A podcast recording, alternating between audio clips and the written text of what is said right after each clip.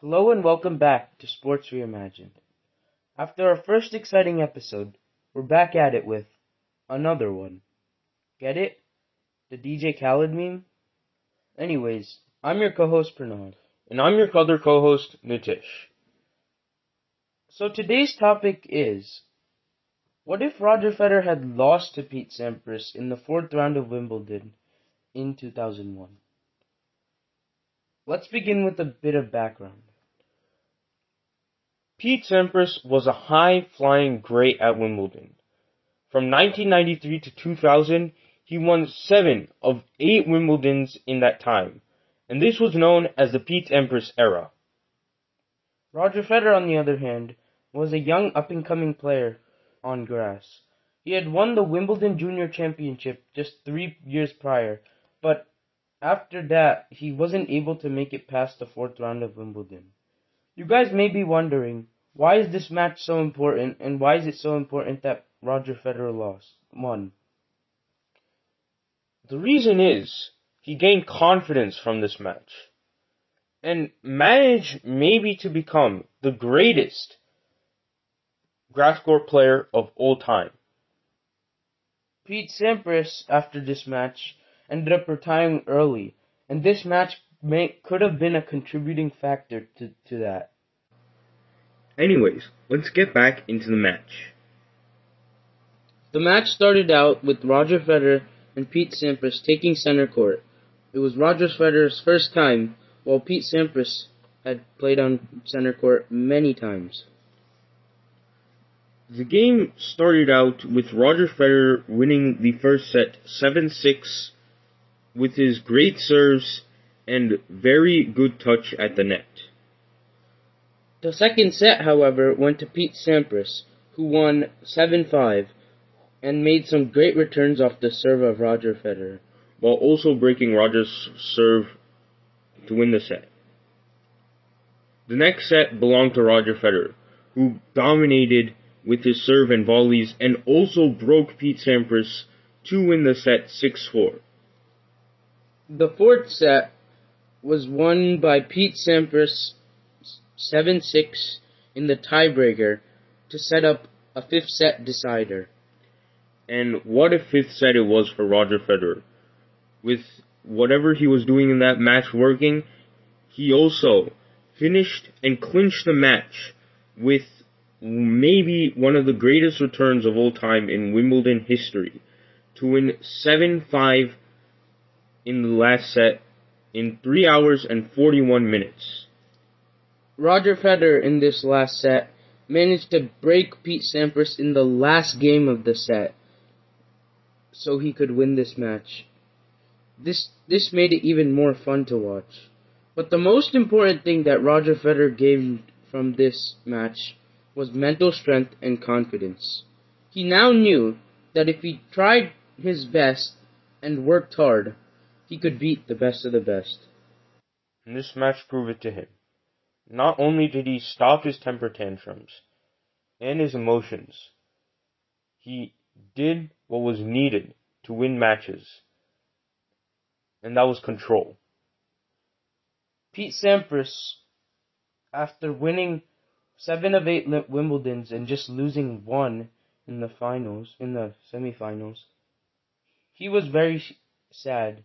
He had been such a great player on grass, and losing to someone so young in just the fourth round, for him, was very depressing.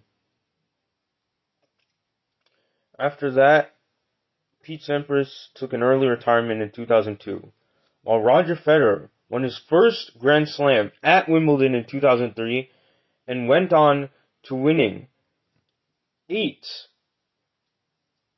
Wimbledon titles in his career up till this point. This match also gave him confidence to win on other courts such as hard court, where he won five US Opens and six Australian Opens, and even on clay, where he managed to win one French Open. So now, let's get to the part where Pete Sampras actually wins against Roger Federer. So, there's three possible timelines of what could have happened if Pete did manage to beat Roger Federer in this match. So, the first timeline is that Pete is flustered by Roger taking him to five sets and is unable to perform in the coming years after realizing that such a young player took him to five sets. Uh, and he most likely would retire around the same time that he retired the real world. And Federer still gets some confidence from this match and manages to become manages to continue to be great like he is today. This match solidified this, and I think even though he would have gotten heartbreak from not winning this match, Federer still must have gotten some confidence from um, pushing this match to five sets. The second timeline is Pete is confident and dominates Wimbledon for a good five to six years. But Federer still manages to play well in other tournaments, and after Pete leaves, still manages to get a good run in Wimbledon. He obviously wouldn't be as great if Pete still continues to dominate from five to six for five to six years, but he would still have some sort of a great career, winning at other opens and winning uh, a couple of Wimbledons.